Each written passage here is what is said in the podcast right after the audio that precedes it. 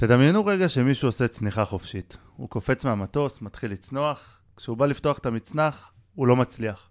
הוא קצת נלחץ, אבל יודע שיש לו מצנח רזרבי. הוא מנסה לפתוח אותו, וגם הוא לא נפתח. הוא יודע שהדרך שלו אל הסוף קרובה, אבל הוא עדיין איכשהו מנסה להיחלץ מהסיטואציה. הוא כנראה לא יצליח. חלק מהאנשים יגידו שהוא אשם, שהוא לא בדק את המצנח כמו שצריך. חלק מהאנשים יגידו שמקפל המצנחים, שהכין לו את המצנח אשם. וחלק בכלל יאשימו את ההנהלה שהזניחה את הציוד. אז מי אשם במצב של מכבי? קרסטייץ', השחקנים, או בכלל יצחקי וגולדהר? לפני שנתחיל את התוכנית, נאחל החלמה מהירה למגיש העל שלנו, אבי גלוזמן, ושיחזור אלינו במהרה. יאללה, מתחילים.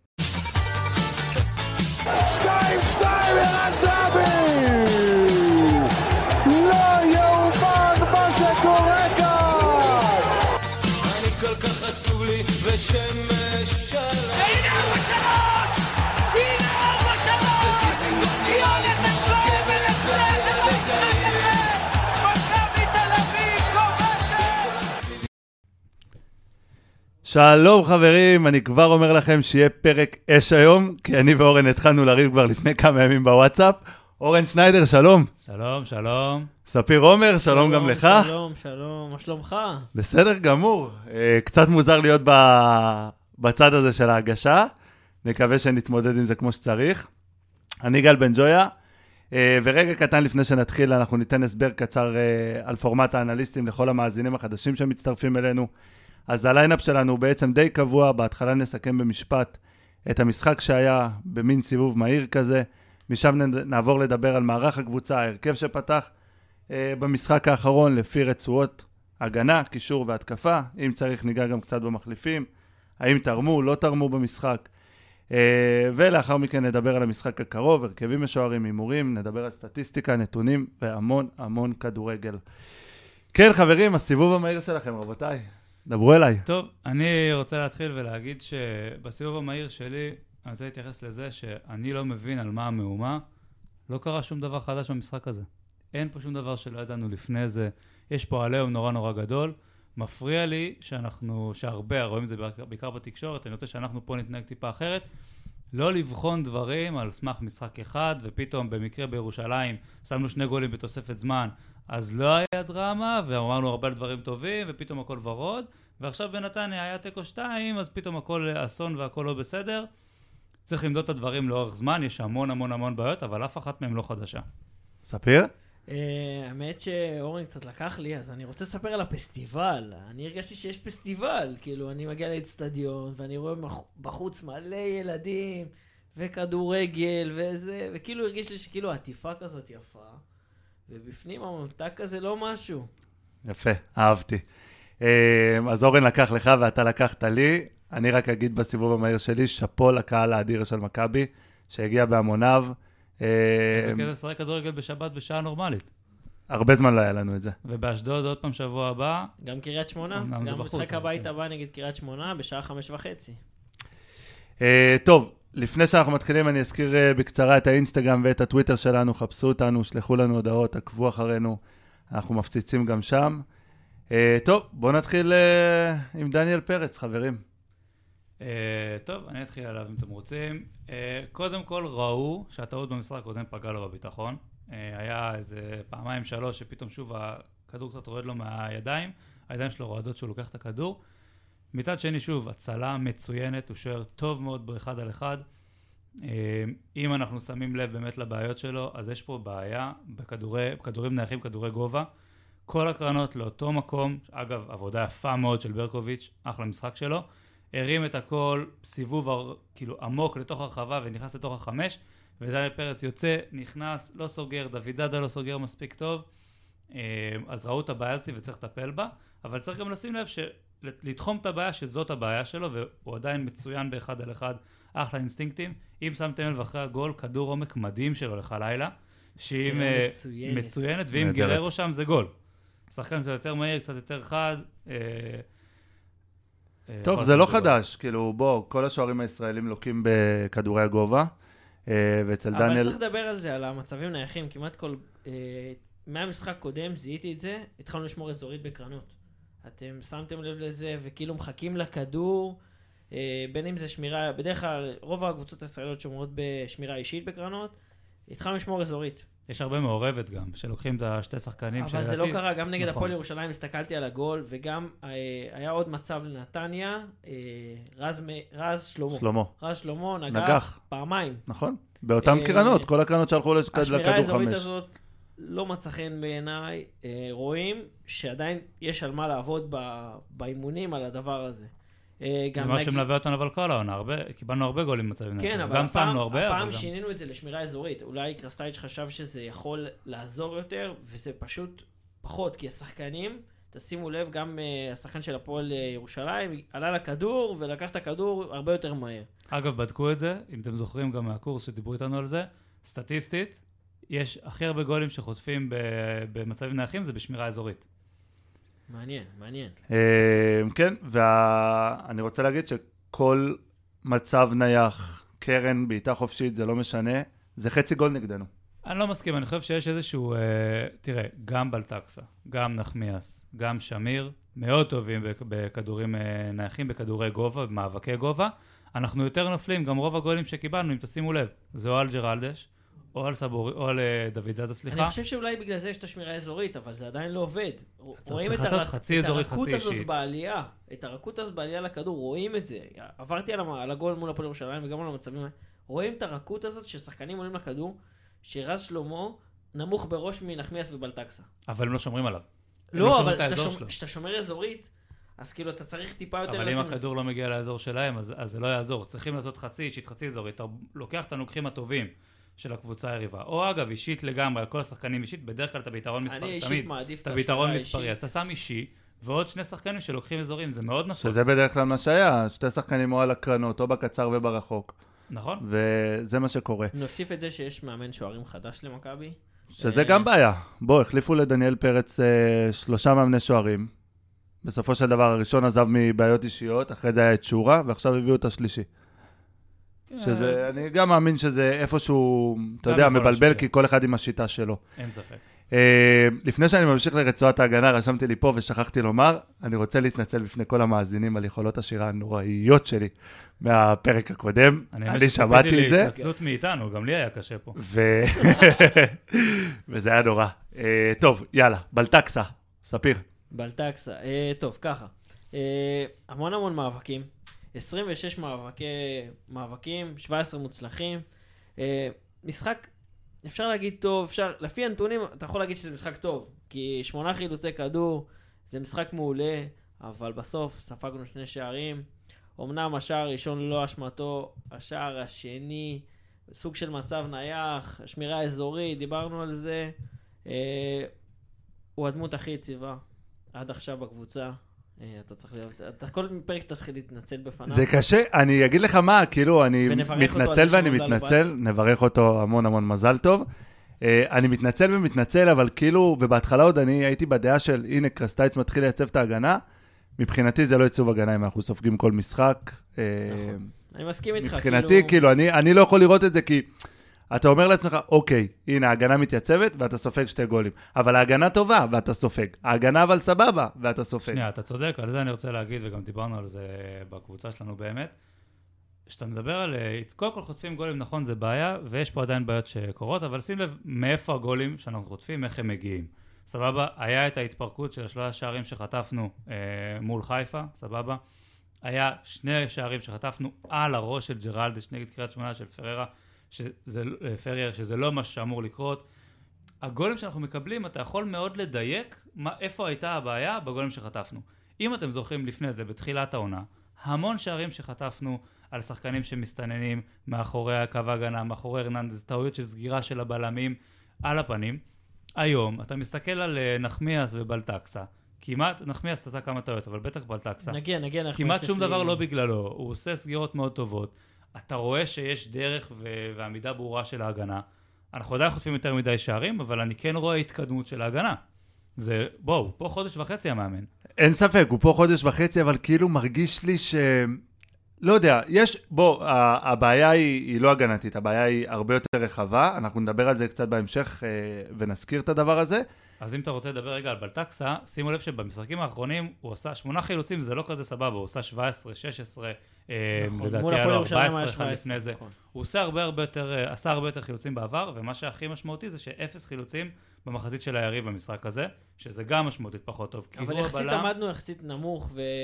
לא מכבי נתניה היא קבוצה שלוחצת מאוד גבוה. אבל גם אנחנו לחצנו אותם גבוה, בטח במחצית ראשונה עלינו הרבה. אני חושב שזה היה סגנון משחק אחר, בגלל זה לא ניתן לשפוט את זה. סגנון קצת אחר, אבל אפס חילוצי כדור במחצית של היריב מול ש... ש... שישה בפעמים הקודמות, ואר- וארבע במשחק אחד לפני זה, זה משמעותי, הוא לא עלה מספיק. מה שאני ראיתי אצלו, והיה חסר לי יותר, זה האפס דריבלים, כי הוא הבלם שאתה מצפה שבהנעת כדור, ולפעמים יעזור לנו לפתח ככה את המשחק, לא רק דרך המגנים, שהוא ירוץ קדימה, מה שסבורית עושה לפעמים, מה שהוא עושה לפעמים, אז זה הוא לא עשה. Uh, הרבה פחות uh, חטיפות, הרבה פחות כדורים חופשיים מפעמים קודמות, רק חמישה עיבודים שזה בסדר, שוב, בלי טעויות גדולות בלטקסה במשחק הזה, עדיין משחק יציב, משחק טוב, הוא, הוא נתן יותר והוא יכול לתת יותר. רק נגיד שקסטייץ' חזר ל-4-3-3. כן, אני לא מבין למה, זה מפריע לי. אני אה, מאוד אהבתי את הניסיון של ה-343, אני חושב שזה שם אותנו ביתרונות, אה, בהרבה נקודות על המגרש. אולי הוא מפחד מהכושר, אולי זה הבעיה שהוא לא, אין לו את חוזז גררו ואלמוג שהוא רוצה לשחק איתם. לא יודע בדיוק מה הסיבה. גם הבעיה היא שאין לו בלמים. פיבן לו יכול בלמים. לשחק אה, בלם אה, מצד עדיין, ימין. עדיין לא כשיר עדיין במאה. לא כשיר נכון. במאה מחכים לחזרה שלו. כנראה שאין מספיק בלמים בשביל לפתוח. כשנסיים את שלושה הרצועה של. ההגנה, נעשה רגע הפסקה ונדבר על קסטייט סגור. באופן כללי ונגיע לזה. טוב, נחמיאס. עדן, עידן נחמיאס. עידן נחמיאס, אני, הוא היה הפייבוריט שלי, הוא עדיין הפייבוריט שלי, ואני עדיין חושב שהוא מתאים לקבוצה. פייבוריט אה, שלך, אתה מעדיף אותו על בלטקסה? ועל שמיר. לא, היה לו לא, סיפור היה- אהבה עם לא, שמיר. לא. רגע, בבלמים לא, כרגע זה התהפ- התהפכו היוצרות. אוקיי. אבל אה, המשחק הזה היה משחק לא טוב שלו. גרוע. אה, גרוע, אתה אומר, משחק לא טוב. עשרה מאבקים, שישה מוצלחים, החור הגדול הזה, בגול הראשון, זה החור ש... אה, חור שבגללו קיבלנו את השער. הוא לא, הוא לא מספיק הגיע לכדורים, אה, גם במאבקי אוויר, שלושה מוצלחים מתוך חמישה.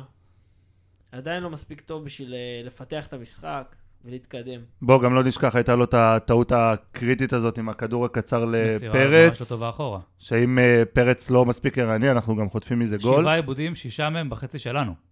מאוד משמעותי. אני חושב שמשהו בחוסר ביטחון שלו בא לידי ביטוי במשחקים האחרונים. הוא פשוט חסר ביטחון. אני אגיד לך מה, אני, אני מרגיש שכאילו, בעיקרון כל משחק, יש לו איזה טעות שהיא חצי גול. כל משחק. מזכיר את איתן לו- טיבי, לא? היה לו את ההחלקה, והיה לו את בלטקסה היה לו הזה. את זה בתחילת העונה. נכון, ו... ואני אומר כאילו, לא, ההחלקה של בלטקסה.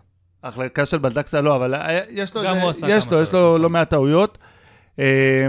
אני חושב ואני אומר- שמשהו בביטחון שלו התערער. כי אתה רואה שהשחקן פחות בטוח בעצמו. פחות בטוח בעצמו גם בחילוצי כדור, גם במאבקים.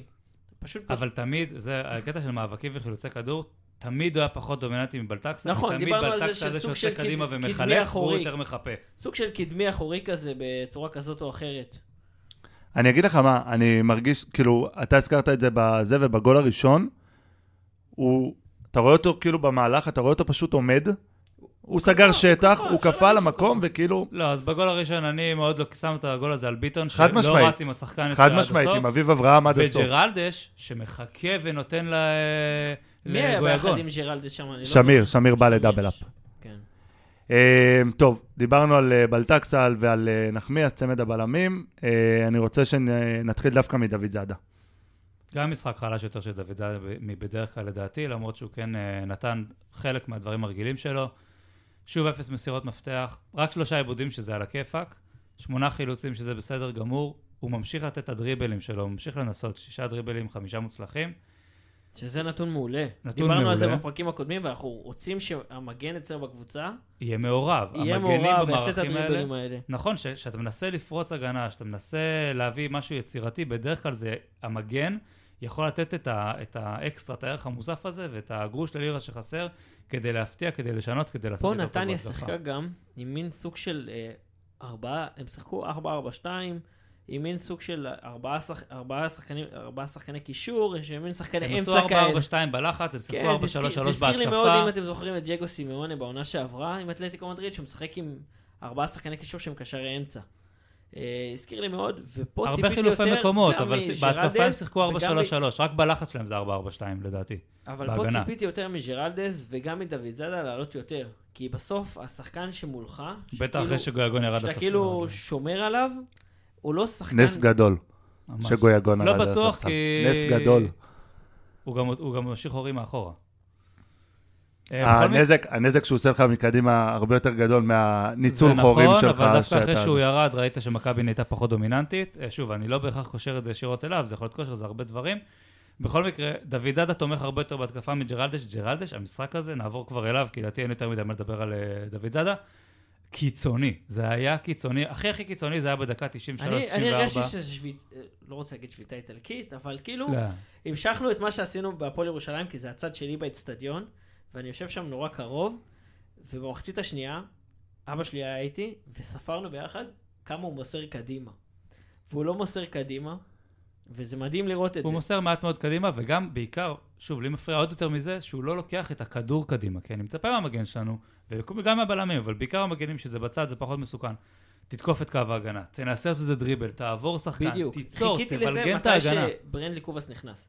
חיכיתי לקטע הזה שהוא נכנס עם הכדור, הוא נכנס לאמצע, קובאס נכנס לאמצע, אין ספק פה, הוא קיבל את הכדור כל פעם, כל דריבל שהוא קיבל נכנס לאמצע, וחיכיתי שג'רלדס ירוץ. יעקוף לה- אותו. כן, וזה לא קרה. אני רוצה לה- ל- להסב את תשומת לבכם לאיזה משהו, אה, וראו את זה גם במשחק הזה. הייתה התקפה אחת סך הכל שהלכה מצד, אה, מצידו של ג'רלדש, ועוד שש, התק- ש- שש התקפות שהלכו מהצד של אה, דוד זאדה. אני רגע שם את עצמי בתור בן עילם או כל מאמן אחר שבא נגד מכבי, ואני אומר לעצמי כאילו, אוקיי, אני סוגר להם את צד שמאל, אין למכבי משחק. כן, אבל אם אתה מעמיס על צד אחד, אז אתה מייצר חורים בצד שני, שבמכבי יש שחקנים מספיק אינטליגנטים כדי להעביר את הכדור כשנוצר חור. למי? זאת השאלה. כי אם, אם ג'רלדש לא עושה הוא את לא- התנועה הזאת, אין, אין כאילו משחק באגף הימני, ואז כאילו אתה אומר, אוקיי, אז אני אסגור את. אסגור את צד שמאל של מכבי, אסגור כמובן את האמצע, אני יכול להשאיר את צד ימין נכון. ריק. זה בעיה, אה, אין ספק. אני-. אני רוצה, אני רוצה ל... לגעת באיזה נקודה, אה, סיימנו את, ה... את הרצועה ההגנתית. חשוב לי לשאול אתכם ובאמת לשמוע את דעתכם. לא סוד שקרסטייץ' רוצה להחליף ארבעה זרים, ביניהם ג'רלדש. אה, ארבעה יצמצם כבר לשניים לפי הפרסום. כן, כי אתה יודע, לא כי לפי מה שהוא רוצה, לפי מה. שייתנו לו. זה מה שייתנו לו, אבל הרצון שלו הוא להחליף ארבעה. את ג'רלדש, את קובאס, את פריצה ואת הרננדס. הרננדס בזמן האחרון לא משחק, אבל איך אמורים להרגיש בעצם שלושת הזרים האחרים, שהם יודעים שהמאמן לא רוצה אותם בקבוצה, הם נשארים מכורח הנסיבות, כי לא מביאים להם מחליפים. איזה מוטיבציה יש להם? תשמע, האם- קודם כל הם שחקנים, אני אגיד לך משהו על זה, אני לא מסכים עם זה, כי זה שחקנים מקצועיים, הם מקצוענים, הם רוצים להוכיח שהמקום שלהם כן על... זה האופי שאתה רוצה, שיוכיחו שהמקום שלהם כן בקבוצה, כן על המגרש, שירשימו את הקבוצה הבאה, את הסוכן. בסוף שחקן שמשחק רוצה להיות טוב. שחקן שמשחק ואומר, אה, רוצים לחתוך אותי, לא רוצים אותי פה, ובגלל זה הוא לא נותן, זה לא רציני בעיניי, אבל זה לא... שחקן שעולה ככה, אני אומר לך את זה בחצי דקה שהייתי שחקן, שאני לפעמים הייתי משחק והייתי רואה את המחליף שלי מתחמם, אוטומטית בראש, הייתי כאילו מוריד מעצמי את היכולת, הייתי מרגיש כאילו, יאללה, עוד שנייה אולי הוא... בגלל זה לא היית מתאים ליותר מחצי דקה. לא, באמת אני אומר, לא עוד בקטע שנייה, של עוד הסתלבט. שנייה, עוד שנייה, עוד שנייה הוא נכנס, ועוד שנייה נגמר המשחק. וכשאתה שומע את זה, וגם בוא נדבר על אתה יודע. המוזר הזה של, אה, של קובאס, שכאילו, אני לא יודע מה הסיפור. אבל... דווקא הוא נראה שהוא עולה, הוא עולה טוב סך הכל. שוב, לא עדיין לא כן, מספיק מה שאתה הוא רוצה. ב- בזה, אבל כאילו אני רואה את החשק של ג'רלדש למשחק, ואתה אומר כאילו, כאילו זה, זה נראה, שוב, מהצד, אני לא יודע ואין לי מושג, אבל זה נראה מהצד, שכאילו, ההרגשה שהם מקבלים מהמאמן, מקרסטייץ', שהוא לא רוצה אותם בקבוצה, אתה אומר, אוקיי, אז אני כנראה לא אהיה פה, אם לא בינואר, אז בסוף שנה. כאילו, אני, אני מחפש את הדרייב הזה, אני מחפש את החיבור של קרסטייץ' ל... אבל אל לדבר תשכח הזה. גם שיש המון המון שחקנים. אה, אני, אם אני לא טועה, זה פריצה, זה קובאס, אה, ששניהם, אין להם חוזה בעונה הבאה. יש להם אופציה. זה אומר שאם מכבי, ההחלטה היא בידיים של מכבי. היא לא באח- היא לא בידיים שלהם. לפריצה לדעתי יש עוד שנה, ג'רלדס מסתיים לו וקובאס. תראו, זה אני לא חושב גם משנה, אני חושב שאנחנו צריכים משפיע לצאת... מאוד הדבר אנחנו הזה. צריכים לדעתי לצאת מהדיון של המוטיבציה של השחקנים, כי צריכה להיות להם מוטיבציה בכל מקרה. זה שיכול להיות זה משפיע מאוד יכול להיות, זה לא כל כך משנה, כי זה לגיטימי שמאמן שמגיע פחות ירצה שחקנים עם אופי מסוים, סגנון מסוים. פריץ המצב איתו לא ברור, טוענים שהוא חולה, פצוע, זה הרבה זמן. יש כל מיני דברים שקצת לא ברור מה קורה, לא ברור מה קורה עם שרן, לא ברור מה קורה עם הרננדז, לא ברור מה קורה עם אה, מבחינת פריצה. פציעות אתה מדבר. כן, כן. מבחינת כשירויות, לא, לא ברור מה קורה עם, כן, עם המועדון הרבה המועדון שחקנים. לא- לא חושף עם בפני אף גולסה, אחד את ה- את הכשירות של השחקנים. ו- הבעיה שהוא לא תמיד חושף, גם במסיבות עיתונאים אני שם לב שקרסטייץ' אומר, כן, כולם כשירים, כולם כשירים. הבעיה שהוא לא חושף את זה, אבל מגיעות הדלפות אחרות, נכון. שזה כבר מערער דברים אבל בכל אחרים. מקרה, אני רוצה באמת שנדבר קצת יותר אה, אה, טקטיקה, אבל מה קורה עם מכבי, מה שהתחלנו לדבר קודם עם ה-4-3-3 מול ה-3-4-3.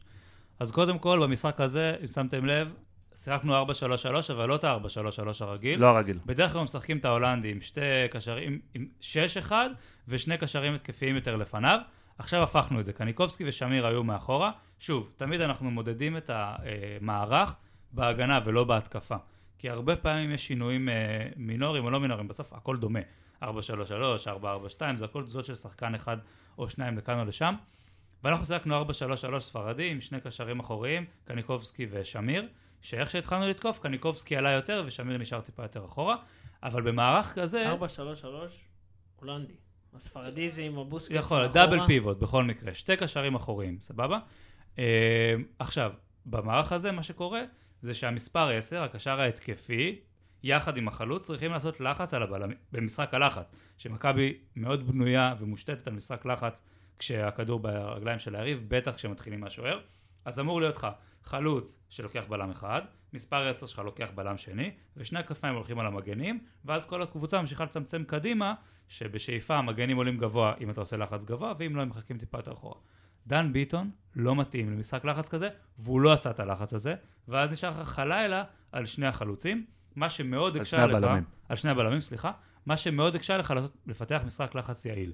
במקרה גררו, דווקא, שוב, זה היה הרבה יותר בהמשך, אבל שכבר לא היה את כל הסיטואציות, גנב את הכדור לדני עמוס, לא מהסיבה הזאת, כאילו, היה לו זוויות מסירה האמת שהוא רץ שם. נראה לי מאובר מוטיבציה, כי הוא פשוט רץ אחרי הקשר, ואז הוא רץ אחרי המגן, ואז הוא פשוט אמר, טוב, אני ארוץ. אני לא, אשאר. סג- לא נכון, לדעתי הוא סגר יפה, גררו עמד שם, עשה... מס- גררו יודע ללחוץ כשהוא רוצה ואיך לסגור. אה, בכל מקרה, זה מאוד הפריע לנו לדעתי בהקשר הזה של המשחק, ופה יש איזשהו שינוי, אז כן רואים שקרסטייץ' ממשיך, ממשיך לחפש. עכשיו, בהקשר הזה אני רוצה לדבר עליו, כי יש המון דיבורים עליו, וגם פה בקבוצה שלנו, אה, עליו כמאמן. האם הוא מאמן טוב, האם הוא לא מאמן טוב. אז אני רוצה להגיד שאחרי חודש וחצי, חודשיים, אני לא אה, קובע על מאמן ולא שופט מאמן אם הוא מאמן טוב או לא מאמן טוב. מה כן אפשר לראות? שהוא מאמן, בניגוד למה שהיה קודם. הקבוצה שלנו, ברור מה היא רוצה מעצמה. ברור שהוא רוצה הנעת כדור מהירה יותר ולדחוף כדור מהר יותר להתקפה, זה ברור. אה, ברור שהוא רוצה לשחק משחק לחץ, זה ברור. ברור על מי הוא סומך בהגנה, איפה הוא, איפה הוא יסתדר ואיפה הוא לא יסתדר עדיין, איפה הוא מחפש פתרונות, והוא גם, זה ברור לכולם שבהתקפה הוא לא מצא פתרונות ויש לו בעיה עם הסגל. הכל מאוד מאוד ברור. אנחנו מניעים כדור הרבה יותר טוב מאשר בתחילת העונה. אנחנו יוצאים להתקפה הרבה יותר מהר ואנחנו יותר מסודרים. יש לנו בעיית איכות בשליש הקדמי, גדולה, הוא מנסה לפתור אותה, הפתרונות שהוא מוצא לא טובים לדעתי. אני לא חושב שדן ביטון אני זה חושב שגם פתרון טוב. הפתרונות בקישור הם... נגיד, המשחק הזה, אני חושב שפשוט לא היה התאמה ליריבה. לא היה פה התאמה למכבי נתניה. מכבי נתניה גם קבוצה שלוחץ גבוה. מכבי נתניה משחקת עם ארבעה קשרי אמצע, כמו שאמרנו, וההרכב שהוא עלה איתו, הוא לא היה הרכב טוב. למה? כי חיכיתי, הנה, תראה את ה... עוד לא הגענו לזה, אבל עוד לא דיבר... כשנגיע לדן גלזר, נדבר על דן גלזר ועל השינוי שהוא עשה. ואני חושב שאם היה פותח עם דן גלזר ושמיר וקניקובסקי במקום דן ביטון, היית רואה את המשחק בצורה אחרת. איזה, מה היה חסר לך? אני לא חושב שהבעיה שלנו, והרבה דיברו על המחצית השנייה, שהם היו הרבה אני יותר חושב טובים, שה- הם לא היו הרבה יותר טובים הבעיה- במחצית השנייה. לא, הבעיה הייתה בהחזקת כדור, בניסיון הזה של החילוצים בשטח אתה היריב. לא רוצה להחזיק כדור, אתה לא רוצה. מכבי הזאת זה לא השיטת רוצה, משחק שלו, הוא לא רוצה. לא טוב לנו, ואנחנו לא טובים בלהחזיק כדור. אבל אני אגיד לך איפה הבעיה שלי איתו, עם מי? עם קרסטייץ'. א', החילופים. מאוחר מדי. לא, א', מאוחר מדי, ב', הוא לא... אין שינוי בחילופים. כאילו, ה- ה- לא בסופו נכון, של מה דבר... הכוונה? רק שנייה, אני אסביר. כן. בסופו של דבר, כשאתה מכניס שחקן ל-20-25 דקות, אתה מכניס שחקן שאתה רוצה שישנה לך את המשחק. פה זה לא קורה. החילופים שלך הרבה יותר חלשים מהשחקנים ש- שמשחקים. עכשיו, פתח עם הרכב אחר, תכניס שחקנים שיכולים לשנות לך את המשחק. מי יכול לשנות לך אז משחק היום מהספסל? בוא נדבר על זה באמת. קודם כל היה, אני לא זוכר מי, נראה לי עברו את זה על ון ליוון, היו מדברים על זה הרבה, שהוא פותח בהרכבים כל כך גרועים, שהחילופים שלו משפרים מאוד את המשחק. ואז אתה אומר, רגע, שנייה, אם החילופים שלך עד כדי כך משפרים את המשחק, היית צריך לפתוח אחרת. אז פה אני חושב שקרסטייץ' עושה הכנות טובות דווקא למשחקים. שוב, יכול להיות שאנחנו יכולים לא להסכים, או שתוכנית משחק מסוימת לא עבדה לו למרות שהוא רצה. אני לא לגמרי מסכים איתך שההרכב היה כל כך מוז... שהמערך, או שהחשיבה הייתה אני מוזרה. חושב שלא היה התאמות ליריבה. אז אני חושב שכן, פשוט אני חושב שזה לא היה התאמות נכונות, אני חושב שהייתי פותח ככה, רק עם גולסה במקום דן ביטון וקניקובסקי מקדימה. אפשר להגיד שהוא קצת שרף את גולסה. שהוא לא מחזיק ממנו מספיק, הוא לא מחזיק יודע ממנו. למה. באמת רוצה לדבר על הכשירות של גולסה, זה אנחנו לא יודעים, אבל רואים את זה שאף פעם הוא לא מקבל 90 דקות, אתם שמים לב. נכון. הוא עדיין לא סיים משחק שלם של 90 דקות. אה, גם דיברו על הפציעה הבעייתית שלו, אז אם אתם זוכרים. נכון, אז אתה אה, צודק, אני אנחנו לא חושב- יודעים מה אני חושב הסיבה. שאנחנו אה, לא יודעים מה הסיבה, אה, הסיבה הרפואית של אה, של אז נשים את גולסה. הדבר הזה בצד, אבל בכל מקרה, אני חושב שוב, אולי הוא לא עשה אה, את ההתאמות הכי נכונות, אבל הוא כן עושה איזה שהם דברים הגיוניים. עכשיו, אה, הוא כן מנסה. עכשיו, טל בן חיים, שכאילו ירדו עליו שהיה לו משחק גרוע, הוא בטח לא ברמה שצריך להיות, אבל טל בן חיים עשה הרבה דברים מאוד מאוד טובים. הוא הגיע להרבה הזדמנויות, הוא עושה תנועות נכונות. הוא... יש לו בעיה שהוא קצת חד גוני, אבל הוא עושה דברים מאוד מאוד נכונים ומאוד מאוד טובים. הוא לא מסיים טוב. ולכן כשהחלפנו אותו, שימו לב שנחלשנו, לא התחזקנו. שוב, אני חושב שבכלל החילופים של מכבי, גם, גם נגד הפועל ירושלים, זה חילופים שמחלישים את הקבוצה, כאילו, מפריע לי גם שהוא לא משנה תוך כדי. מאוד אהבנו, כמו שאתה אומר, את ה-3-4-3 שלו, אבל הוא, הוא מתחיל עם שיטה מסוימת ובדרך כלל גם מסיים איתה. נכון. הוא לא יודע לגוון את עצמו תוך כדי משחק. אולי אתה מסתכל על מאמנים, אה, ברק בכר עושה את זה המון. הוא משנה מערך בלי להחליף שחקנים. נכון. ואולי אתה, מח... אתה מחכה לזה, לזה ממאמן שלנו. יכול להיות, כי, כי פאולו סוזה היה עושה את זה המון, אם אתם זוכרים. זה היה מדהים. היה משנה מערכים תוך כדי המשחק, בלי לשנות שום דבר ב... בלי לעשות חילוף. בלי לעשות חילוף. פה אתם מדברים שוב, אבל יש פה עניין של סגל, כי לדעתי מה שקרסטייץ' מרגיש, ואנחנו מרגישים אותו דבר. למה? הוא לא יכול לעבור, נגיד, פתאום לשחק 4-4-2? הוא יכול-. אבל אין לך שחקנים, הוא, הוא לא מאמין שהשחקנים שלו מספיק טובים, קודם כל שני זה משהו חלוצים, גררו וחלילה. כן, לא שיטה, ש... כן. אבל זה לא שיטה שהוא רוצה, הוא יש לו רעיונות מסוימים שמשתלטים, מש... מושתתים בעיקר על 343 ו-433, והוא מרגיש שאין לו איכות מספיק טובה לדבר הזה, וששוב, אני חושב שהיחיד שנכנס מהספסל ומשפר אותנו מאוד, היחידים, תמיד קובאס, לדעתי מאוד משדרג תמיד את המשחק שלנו, והוא צריך לפתוח, וצריך להבין איך משלבים אותו נכון באיזשהו מערך, כי זה האיכות שיש לך כרגע. ריקן, לפעמים שהוא נכנס מאוד משדרג, כי הוא למרות שהפעם הוא היה... הוא בא לעשר דקות, המשחק כבר היה אחרת. הוא נכנס בנו על כן. המנהיגות ועל זה. אני, מה שהפריע לי אצלכם, שדיברתם על ריקן, כאילו מה שהתפקיד שלו והמהות שלו זה לבוא ולתת ניסיון, ולתת לחימה. לא, לריקן, ואגב, לא ראו את זה הרבה עונה קודמת, העונה רואים את זה מעולה. יש לו איכויות אה, אה, פרקטיות שהוא מביא של משחק קדימה, של כדורי עומק. אני אוהב את זה שהוא נכנס. הוא נכנס, הוא עומד במרכז המגרש, ומוחא כפיים לשחקנים, יאללה, קדימה, יאללה, קדימה. כן, אבל עזוב שנייה את זה הפן זה המנטלי, בוא נתייחס לכדורגל. מהכדורגל, חלק, אבל מ- זה- מהחילוצי כדור האלה, מה- מהרהוט הזאת. טוב, אני, אנחנו נ, נ- נעזוב רגע את הדיון הזה, אנחנו נחזור אליו. אה, בואו נעבור לשלישיית הקישור שלנו, שמיר קניקובסקי ביטון. אה, קניקובסקי, בואו נתחיל איתו. ספיר? איזה שער. סוף סוף, סוף סוף מספרים. אה, שישה ימים לשער, ארבע למסגרת, וואו, זה משהו שלא ראינו ממנו כל העונה. מסירת, מסירה מצוינת. אה, הבישול של גררו, אגב, תנועה מדהימה של חלילה, נעבור על הגול הזה. אה, אגב, אהבתי את זה שהוא לא חגג.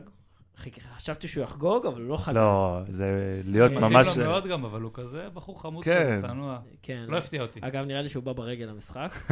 באמת. כן, כן, שבת. בשבתות. אה, אה, 16 מאבקי כדור, 16 מאבקי כדור, תשעה מוצלחים, מאבקי אוויר, אה, שלוש מ... אפס, כאילו אפס מאבקי אוויר. בסדר, בואו, אה, זה לא שחקן- עדן קרצב, הגרזן עמד שם, ואני מאוד אוהב את עדן קרצב, וחבל זה לא שחקן שאנחנו מצפים ממנו לקחת מאבקי אוויר. נכון, אבל אנחנו אה, מצפים ממנו, ארבעה ימים למסגרת, סוף סוף. נכון, סוף והנה סוף. משחק שני שהוא כובש, ו- ואמרנו, ברגע שזה ייפתח לו, אז זה יכול להיפתח לו. הוא אני- אחד השחקנים הכי בולטים הוא במכבי. עובד מעולה, אם עשינו את פעם שעברה את הדיון על האם קניקובסקי זה שהוא אה, מהותי, כאילו מרכזי מדי בהתקפה, אם זה בעיה, המשחק הזה גרם לי לחשוב, ש... כאילו, גם לפני זה לא חשבתי זאת הבעיה, אבל פה עוד יותר זה היה אם ניכר אנחנו מדברים שהוא כבר לא על העתיד, בעיה. העונה הזאת זה כאילו מין עונת אה, חישול כזאת. כי זו, זו עונה כבר ש... בוא נגיד תכלס, אנחנו לא ניקח אליפות, ואין פה מאבקי צמרת, ואין פה... אבל הוא מרגיש שיש לחץ עליו. וזה מין עונת חישול כזאת שכאילו קניקובסקי, בוא תוביל. בוא תוביל, מכבי. בוא תוביל, ובעונה הבאה אתה תהיה כבר מנהיג. טוב, אני, אני עובר לשמיר, אה, ואני רוצה קצת, אני לפתוח דווקא עם שמיר. אני התאכזבתי ממנו. התרגלתי לזה ששמיר אה, מאוד דומיננטי, מאוד משפיע על המשחק של מכבי, אה, ובמשחק נגד נתניה הרגשתי שהוא נעלם. אם זה הדאבל סגירה שהוא נתן שם עם ג'רלדש, ולא באמת הועיל, כי אם הוא היה נשאר באמצע, כנראה שזה, אה, הכדור היה מגיע אליו. אה, 37% במאבקי קרקע, היו לו 19 כאלה, מתוכם הוא ניצח רק בשבע.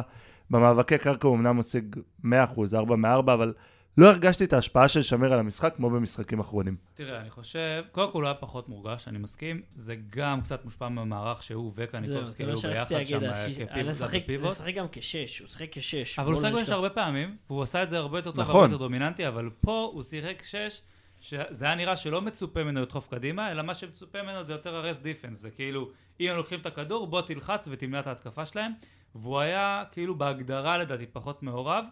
אה, אני חושב שבהגנה הוא היה סך הכל בסדר, בטח יחסית לקישור, כל הקישור שלנו היה מאוד חלש מבחינת חילוצים.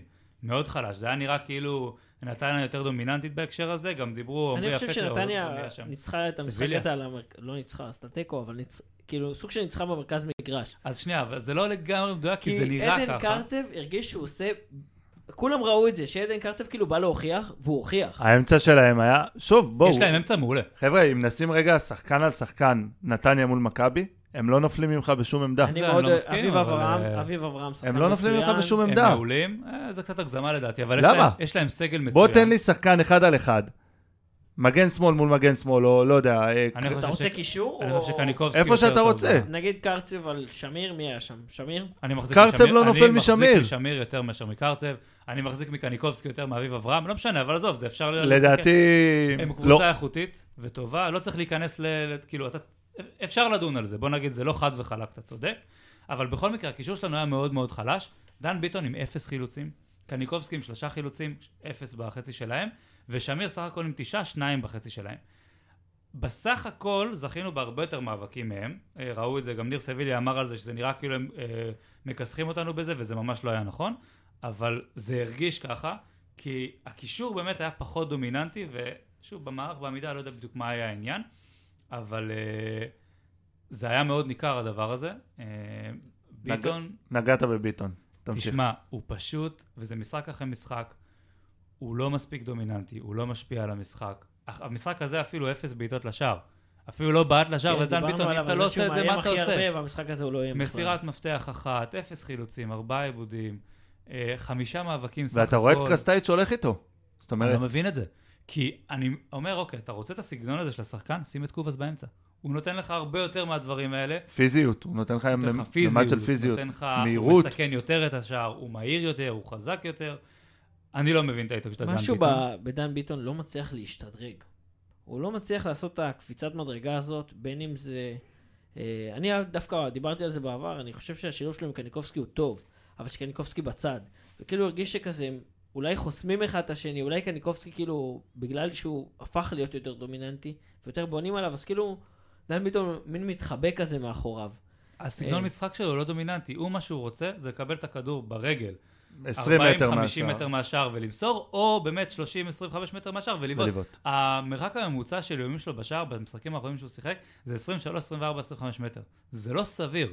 הסיכוי, וזה קורה כשיש בינו לבין השער 6-7 שחקנים. שבדרך כלל זה פוגע באחד מהם. זה סיכוי מאוד נמוך לשערים. הוא, שוב, אני חושב ש... ואני מקווה שזה שהחליפו אותו דקה 57 אומר שגם קרסייש מבין את זה. אני מבין תאורטית מה הוא ניסה, זה ברור שזה לא עובד. אה, וכמו, אני לא זוכר מי מכם אמר, שהוא אשם ישיר בגול, אני אורן אמרתי, אתה. כן. הוא לא חוזר עם הוא השחקן אשם שלו. ישיר, כאילו, הוא רדף אחרי אביב וגם אברהם, טבח לא חוזר. הוא רדף אחרי אביב אברהם, ואז אתה רואה אותו ברחבה-. על התחילת רחבת 16 של מכבי, פשוט נעצר. יש לו קו שהוא אומר, חבר'ה, אחרי זה, זה לא אני. זה לא בשבילי. מה זה הדבר הזה? אז uh, הגול uh, עליו. טוב, נמשיך להתקפה. גררו, בן חיים וחלילה שפתחו שם. Uh, אתה התחלת עם בן חיים שאמרת שהוא במשחק טוב, אני יכול להגיד לך שמבחינתי זה לא מתאים למכבי תל הוא אביב. לא משחק, שנייה, אז אני רוצה, אני רוצה להסביר אם אני יכול את האמירה הזאתי. זה לא בדיוק שהוא משחק טוב, אבל אתה רואה מה הוא נותן, מה הוא עושה, בוא, שוב, משחק טוב מה- לא משחק טוב. שאלה, סליחה שאני כן. אותך. לא, מעולה. מה הוא נותן? מה מה יפה. הוא נותן? תדבר, תפרט לי רגע מה בוא הוא נותן, נבין כי את זה מפריע לי האיכויות מה הוא של טל נותן. בן חיים כשחקן. מה האיכויות שלו, אוקיי? טל בן חיים הוא שחקן קו, אוקיי? שמשחק, הוא לא, כל- הוא נכנס לאמצע לבעיטות, במיוחד עם הדריבל, אבל אין ונכנס- כבר את הדריבל. נכון, ונכנס לאמצע בתנועה. הוא עושה תנועה טובה, הוא הגיע להרבה, הוא קיבל את הכדור הרבה פעמים במצב מסוכן. מסכים איתי? כן, נכון. ומזה הוא לא עשה כלום. שנייה, נכון, נכון. אילון אלמוג נכנס, 30 דקות, לא קיבל אף כדור מסוכן, לא עשה תנועה, לא ראו אותו. בסדר? לא שדרג אותנו. את מי היית שם במקום טל בן חיים? מי שאתה שם כרגע, קניקובסקי, זה אפשרות. חוז- טוב, חוזז מורח- היה לא מורחק. אבל... הוא גם אה, באגף השני. כן. אבל הוא עושה אה, תנועות נכונות, הוא מבין את המשחק נכון. עדיין הוא עושה, הוא עשה כמה קרוסים, הוא, שוב, הוא נותן דברים. הקרוסים שלו היו לא טובים, כל הקרוסים שלו אותו דבר. עושה את הפדלדה הזה, הולך אה, לכיוון היה לו הקו, תשעה עיבודי כדור. ונותן, אבל זה בסדר, כי הוא שחקן התקפה. הוא נותן את הצ'יפ הזה. היה פעם אחת בתחילת המשחק, שמעון נותן רוחב קו שני לקניקובסקי, מצב נכון, מעולה לגול. שבזה, אבל הוא לא נותן, רמות- זה בדיוק העניין. נכון הוא מאוד. לא נותן את הדברים האלה. אני רוצה את השחקן שמגיע למקומות ונכשל, אני מעדיף אותו מאשר השחקן שלא מגיע לשום דבר. אתה מבין את הנקודה אני שלי? מבין את הנקודה, אני עדיין קשה לי להסכים איתה, כי אני אומר לעצמי, אין בעיה, אז הוא יגיש, ל- הוא מגיע לחמש-שש, מזה הוא מייצר אחד, זה לא באמת תורם לשום דבר, כאילו. הוא לא מספיק טוב. הוא לא מספיק טוב, ו- בסגל, וחבל. ועכשיו, אלא אם כן שמים את קניקובסקי בצד, ואז אתה מאבד אותו באמצע וכולנו רוצים את קניקובסקי באמצע, אני לא, לא יודעת מי אתה שם. השאלה שלי אם באמת קרסטייץ' לא יכול רגע לפתוח את הראש שלו, ולעשות שינויים פנימיים בתוך הסגל שלו. יכול וצריך, שוב, אנחנו לא יודעים מה הכשירות של גולסה, אבל אפשר לשים לא את רק, קניקובסקי לא רק בצד. גולסה, חנציס, חנציס, קובאס לאמצע, אה, לא יודע, לעשות יכול, פה איזה... יכול וצריך, אבל שנייה אנחנו מדברים בהנחה שזה המערך והחשיבה שהוא עשה, אז אני אומר, אין לנו פה משהו הרבה יותר טוב לתת. שוב, אני חושב המספרים שמשהו שלו על ב- הפנים. בערך ה- אגב, 11 עיבודים, המנהיגותי לא- שלו, 11? אה, הערך המנהיגותי שלו חסר לי. כאילו, אתה שחקן בין המבוגרים בקבוצה. אה, עלית עם סרט הקפטן. הוא עלה עם סרט הקפטן. אתה מצפה ממנו שייתן את הערך הזה. בסדר, קורה, מחמיצים, יש לך יום לא טוב. מצפה לפרגון הזה, ליחס הזה, הסתכלתי עליו. אה, יש אין מה לעשות, אני יושב ב- ב- ביציע ו... זה הקו שלו. וזה הקו, כן, זה הקו שלו, וכאילו חסר לי את ה... כאילו, חצי מהזמן. רק, רק מחצית, כן. אבל חסר לי את, ה, את המנהיגות הזאת, חסר לי את הקטע הזה, אני אגיד לך מרגיש מה. שכאילו הוא נבלע בתוך עצמו, וגם, אני מעיר את זה, אבל הוא פשוט מנהל שיחות חולין לפעמים. יש לו את זה. יש לו מלא, יש לו את השיחות חולין. עם המגן ששומר ואת- עליו, הוא מנהל, הוא מנהל מלא. שיחות חולין. איתו, עם השופט, יש לו את זה הרבה. אני אגיד עוד דבר אחד על בן חיים ש... שקצת צרם לי, ואני לא אשקר, זה השריקות בוז. הוא אוי, קיבל, זה נורא, הוא קיבל נורא. שם שריקות בוז, וחד אבל שוב, הקהל באמת מתוסכל. נכון. לאורך זמן. משמעית, מסכים וזה איתך היה גם. אחרי זה שתיים, שלוש מהלכים נוראים שלו, כאילו קבלת החלטות. אבל שוב, הוא שם, הוא מנסה. מבחינת כמה היה מסוכן השחקן, חוץ מגררו וקניקובסקי, לא, אני חושב שהיה לו יותר איומים ויותר מקומות מסוכנים מאשר קניקובסקי. רק גררו היה יותר מסוכן ממנו. אה, שוב, מה זה? יש פה בעיית איכות רצינית במה שהוא הביא למשחק אה, נגד נתניה, אבל אתה רואה מה יכול להשתנות ופתאום להיות מעולה. אתה לא יכול להגיד את זה על הרבה שחקנים אחרים. זאת הנקודה שלי. טוב, אנחנו עכשיו uh, בפיצוץ של גררו, כי בטח שניכם תעללו אותו. למה אני תמיד אומר שלא צריך להיצמד לנתונים וסטטיסטיקות. הסטטיסטיקה של גררו על הנייר, יש לו שער, בישול. לדעתי, זה היה הדבר הכי נורא שיכול לקרות, כאילו, ב... מבחינתו. סוג של בלוף, אתה אומר? כאילו? מבחינתנו, לא מבחינת אותו. מבחינתנו, כן, כמובן אה, מבחינתנו, ומבחינת חלון אתה- העברות, אני לא שכבר... כזה לא מסכים איתך. שכבר רצו כאילו לשחרר אותו, ו... וזה, וזה הזכיר לי בדיוק את הסרט ניצנות של פטריק ון לובן בשנה שעברה, שאמרו, וואלה, יש לנו פה מאמן, יאללה, בואו נשאיר אותו לעוד עונה, וראינו איך זה נגמר עם פטריק. לדעתי ככה זה גם ייגמר עם גררו. אתה רואה בכל פעולה שלו, שלא מצליחה, את הנפות ידיים, ואת ה... גוף מסריחה. כן, שפת גוף, שכאילו, עז- עזוב, חלילה ניסה למסור לו איזה פעם אחת, והפס לא הגיע לגררו. היית צריך לראות את הענפות ידיים, שאם אני קרסטייץ', אני לוקח את גררו באותו רגע וזורק אותו מהמגרש. ומבחינתי, לא משנה, אני מסכים, הוא לוחץ טוב והוא עושה עבודה טובה מקדימה, עדיין לא מספיק טובה למכבי תל אביב, כנראה מספיק טובה לסגל הקיים. אז אני אגיד לך משהו על גררו. וזה כמו שאני מנסה לנתח את טל בן חיים, וכמו שאנחנו מדברים על קובאס. בוא שנייה, אל, אני לא מסכים איתך, עזוב, לא מנתח אותו על, על המספרים. בסדר? למרות שבאמת משחק עם מספרים טובים מאוד, שמונה דריבלים, שישה מוצלחים. אה, יצר שלושה מצבים. דן ביטון יצר מצב אחד, כל השאר אפס. סבבה? ראית שהוא השחקן הכי מסוכן של מכבי על המגרש, והוא יכול כל הזמן לייצר דברים, גם מול הרבה שחקנים. הוא זרק פעם אחת את גנדלמן, שזה כאילו, וואלה, לא עניין של מה בכך. במונחים של ישראל, גנדלמן הוא בערך ונדייק, סבבה? כן, בגודל הוא שלו, עצום, הוא עם עצום. הרגל שמאל, והוא באמת מפלצת מאוד מרשים, גם הוא, גם ברקו, ויש הרבה שחקנים שמאוד הרשימו אותי בנתניה. בכל מקרה, בוא נדבר על האיכויות שלו. גרו שחקן מהיר, חזק בצורה בלתי רגילה גם ביחס לגודל שלו, והוא לא קטן. יש לו יכולת מסירה מעולה, אם אתם זוכרים, הוא נתן איזה כדור עם הפלש לטבח, במחצת הראשונה לדעתי, אולי במחצת השנייה, על קו שמאל. דרך הקו נתן כדור מטורף, באמת, ממש ממש טוב, שטבח לא השתלט טוב, ואז אחרי זה כן הצליח לקחת אותו, וזה כמעט ייצר מצב. אגב, גם רץ מאוד מהר קדימה להצטרף, ואם היו נותנים לו את ה... אה, להחזיר לו את הכדור זה גם היה יכול להיות גול, אבל יש לו בעיטה טובה, הרמה טובה, מסירה טובה, חזק ומהיר. אז יש לו מלא כוח איכויות. מתפרץ, כוח מתפרץ. שאין מה- בליגה. הוא עובר צעד ראשון מדהים, באמת, כמו שאתה אומר, ולכן זה שחקן שאני אומר, אוקיי, יכול להיות שצריך להתאבד עליו, ויכול להיות שצריך להגיד, אוקיי, אנחנו רוצים להפיק מזה משהו, כי זה שחקן שיכול לייצר לך גול בכל רגע שהוא על המגרש. כשאנחנו צריכים גול, אני רוצה אותו על המגרש. ולכן, אם תשים אותו ואת קובאס, תנסה לייצר דרך שבה שניהם משחקים, מה שאמרו שרוצים פריצה וקובאס, תנסה לייצר ביניהם איזושהי דינמיקה. זה צמד שיכול להביא לך דו-ספרתי כאילו, גם שערים, גם uh, בישולים, בקלות, גם מעכשיו. אני, אני... אני רוצה לספר לך סוד, תן לי אותו. אוקיי?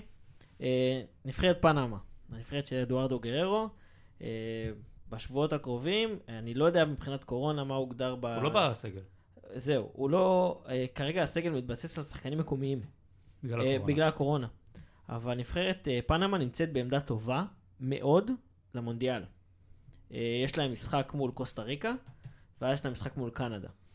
אה, אדוארדו גררו חייב להבין, ואני בטוח שהוא מתחיל לאט לאט להבין את זה, שהוא יכול להיות חלק מהסגל של נבחרת פנמה למונדיאל. אה, בדקתי את זה, אין שם שחקנים בליגות יותר טובות מישראל, אוקיי? רבע עונה טובה של גררו, הוא נכנס לסגל המונדיאל. הנה, ספיר נותן לנו פה לחמן. אבל זה נותן, לגמרי, אבל זה אולי נותן לו מוטיבציה, כן לעשות איזה משהו. אני, אני צריך חושב למנף את שהוא, השחקן שהוא הזה. התחיל לקבל את המסרים האלה, כי רוב השחקנים של נבחרת פנמה, זה מצחיק אותי כי אתה מזכיר לי את לחמן, הם משחקים בליגות בארצות הברית, בג'מייקה, יש חלק בליגה השנייה בספרד. אה, אין שם שחקנים שמשחקים בליגות הרבה יותר טובות מישראל. ואם גררו יבין את זה, אני בטוח שהוא יוכל אה, להיות בסגל של נבחרת פנמה מונדיאל, וגם אנחנו נרוויח מזה המון כסף אם הוא יהיה בסגל. לכמה זמן עוד יש לו חוזה? אה, גררו לדעתי יש יש לו... כמה שנים? יש כן. לו, כן, אני זוכר שהחתימו אותו לחמש שנים. אה, טוב, בואו נעבור לך לילה. ספיר, בוא תספר לנו על הגול הראשון. על הגול הראשון, על כן, התנועה יופי. שלך לילה. אה, קיבל את הכדור, אה, מי קיבל את הכדור בצד? דניאל פרץ עוצר, עוצר את ה... זה, את הכדור, דוד זאדה. דוד זאדה מקבל, אם תשימו לב, אוסאמה פשוט לוקח... נראה לי הוא מוסר לבן חיים, שבן חיים נותן את כן, הפלש. לא, לא, לגררו. גררו. לא, אני אומר בן חיים נותן את הפלש לזה, או שדוד זאדה? דוד זאדה מסר לגררו. אבל תשימו לב, אם תשימו לב, אוסאמה פשוט לוקח את שני השחקנים. מושך שחקנים החוצה. וזה תנועה של חלוץ. חלוץ שלא נתקע. אה, אומנם זה הדבר היחיד החיובי שניסיתי למצוא במשחק של, אה, של חלילה. אה, שישה עיבודי כדור. מרגיש לי שכאילו, השיטת משחק... שישה עיבודי כדור לחלוץ לא אומר הרבה, זה לא הרבה. כן, לא. זה לא... אבל השיטת משחק כאילו, הוא לא מתאים. הוא לא בא לידי ביטוי בשום צורה באף אחד מהמשחקים. בוא, הוא לא עושה, כל מה שהוא עושה זה עבודה, שסבבה. מושך שחקנים הצידה, זה לא נורא, הוא לא עושה את זה, זה כאילו טוב. הוא לא עושה את זה כזה הרבה. את, מה אתה מרוויח מהחלוץ שלך ש... אני חושב, באמת אמרתי את זה, שהוא יכול להיות חילוף מצוין, אבל ההרכב הוא לא מספיק אה, איכותי בשביל לתת את, ה, את המעבר. את ה... חסר לי כאילו גם, המון פעמים הוא פשוט מרגיש שכאילו הוא נרדם. המון פעמים גנדלמן שבר אותו בכל, בכל, מש, בכל המשחק, הוא פשוט שבר אותו בכל עלייה לכדור, בכל מאבק כמעט. אה, הרגשתי ש-13 מאבקי אוויר, חמש שלו, רובם היו על גלדלמן. אה, האיכ- האיכות שלו פרץ לא היה מספיק. מוציא פחות אפילו לדעתי, מול גנדלמן, אבל אה, זה לא משנה, אנחנו מסכימים על זה, הוא פשוט... הוא- אני ואנחנו מדברים חושב על זה כבר הרבה שיכול זמן. להיות שעם פרץ הכשיר, פרץ המוציא הרבה יותר מגנדלמן. הוא פרץ, הלא- לדעתי, הרבה פחות טוב במאבקי אוויר ממה שחשבנו שהוא יהיה. הוא הרבה יותר וחלילה, טוב במסירות. וחלילה אני רוצה להגיד לכם שאני מאוד אוהב לראות אותו במאבקי אוויר ו... ועל אני המגרש חושב שהוא בכלל. נלחם, הוא נלחם, אבל היה לו האיכויות מצ'אפ שלו... לא רלוונטי, גנדלמן טוב ממנו בשתי אבל כן, רמות. האיכויות נכון. שלו כשחקן, האחריות שלו כחלוץ, כשחקן מול השאר, כשחקן שמייצר מצבים, הוא לא גם מספיק בוא, בוא. נודה על האמת, חבר'ה, הוא לא מקבל הרבה כדורים, הוא לא מקבל, הכדורים שהוא מקבל זה 30-40 מטר מהשער. הוא אילוץ, הוא אילוץ של קרסטייץ', הוא לא מתאים לשיטה, הוא לא מספיק איכותי. כרגע, שוב, אני לא פוסל את השחקן, יכול להיות שזאת קפיצת מדרגה. אין כרגע- בעיה. כרגע הוא לא בא לידי ביטוי, וגם כשהוא מקבל כדורים הוא לא עושה את המספיק. אוקיי, אז קיבלת, אין בעיה. אז אתה אומר, הוא לא מתאים, למה לא לשים את גררו כחלוץ תשע? אז עשו פה איזשהו ניסיון, אני מניח בגלל שחוזה היה חסר, אז הוא אמר, הוא חשב מה. הפתרונות שלו. אז הוא לא, אז קובאס הוא לא רוצה, ואני מבין למה הוא לא לא משחק. מתאים מרגיש לי קצת- מרגיש לי-. אבל הוא לא, הוא לא יכול לשחק עם קובאס, ואם קובאס לא מתאים, גם ביטון לא מתאים. כי הבעיה של קובאס זה בעיקר בלחץ ובירידה להגנה, למרות שהוא עושה את כל הדברים האלה יותר טוב מביטון, הוא לא עושה את זה כזה גרוע. כן רואים שעם כל זה שמייבשים אותו ומשפילים אותו לצורך העניין, עם שחקן המשתכר הכי גבוה במכבי ושחקן שהגיע כהבטחה ולא נותנים לו, הוא עובד, הוא לא מרים ידיים, שפת גוף סבבה לגמרי. שוב, עדיין לא מספיק מדויק, אבל דיברנו על זה, הרבה זמן משחק כדורגל, יש פה המון בעיות מנטליות שיכולות לגרום לזה. אם ביטון מתאים, גם קובאס מתאים. מה שברור שאי אפשר, זה אבל קובאס אני- וביטון ביחד. אבל- לדעתי זה אבל תקשיב רגע, אתה מדבר על קובאס ואני מדבר על זה שיש פה שחקן ישראלי ויש פה שחקן זר. ויכול להיות, אה, חללה שתי- ופריצה? לא, מה? אני מדבר לא, על... אה, קובאס ביטון. קובאס ביטון. אוקיי. אה, אני חושב שפשוט אה, כעמדה של זר, יש לנו בעיה. כעמדה של זר, אתה מצפה משחקן שייתן לך הרבה. הרבה מעבר. אבל הוא לא משחק מספיק דקות בשביל זה. אבל יכול להיות שהוא לא מתאים לשיטה ובגלל זה הוא רוצה... הוא בטוח לא מתאים וזה לא מה שהוא רוצה, אבל אה, צריך, לפעמים צריך גם לדעת להתאים את השיטה לשחקנים. אתה לא יכול- יכול לבוא בהכרח עם אה, שיטה מהבית. שוב, אני חושב שקרסטייץ' באיזשהו אה, תהליך. זה אחת הבעיות שלי איתו, שהוא בא עם שיטה מהבית. אני חושב שהוא יודע מה הוא, יש מש, לו. הוא משנה כל הזמן, מה אתה מדבר? לא, הוא לא, משנה, הוא משנה, הוא. משנה את ה... כן, הוא מש- הוא משחק את- עם השתי מערכים שאמרנו, 4-3-3, אני ספרדי, הולנדי שהוא לא ו-3-4-3. יודע שהוא יודע התוך כדי. משחק, זה, זה מה שמפריע לנו, ודיברנו על זה. אני רוצה רגע, יש איזה מחליף שאנחנו רוצים לגעת בו, כי בעיניי אני, אף אחד אני מהם רוצה לא רגע היה לגעת רלוונטי. בדן גלאזר. בבקשה. כי אני חושב שהייתה טעות לא לפתוח איתו. במיוחד במשחק כזה, עם קבוצה כזאת שהיא דומיננטית מאוד במרכז מגרש שלה, במיוחד שהיא משחקת בשני שני חלוצים, אפשר להגיד, אה, ברקוביץ' וזלטנוביץ' לא בדיוק אה, שיחקו באותה כחלוצים, אבל אה, אני חושב שדן גלאזר היה יכול להיות מאוד עשר- 39 דקות ושישה חילוצי כדור, זה משהו ששאר השחקנים לא עשו את זה במהלך המשחק. ואני מאוד נהנה, אני מאוד מאוד מאוד נהנה לראות את דן אני גלאזר. מת על דן גלאזר, אה, קודם כל אה, שמיר אה, חילץ יותר כדורים בתשעה, אבל אף אחד לא חילץ יותר בחצי של היריב שתיים, מה שהוא עשה. עכשיו הוא משחק הרבה יותר דקות. לא, לא, נכון, הכל בסדר, אני אומר, הוא, גם חילץ יותר, אבל גלאזר חילץ שתיים בחצי של היריב, ואף אחד לא עשה יותר ממנו גם במאה דקות שהוא שיחק. תראה, אם נתניה היו אה, מחזיקים את הכדור המון באמצע, ולא היינו מצליחים להוציא להם, והיו מצליחים להיות דומיננטים באמצע, גם בחצי שנייה הם לא היו דומיננטים באמצע.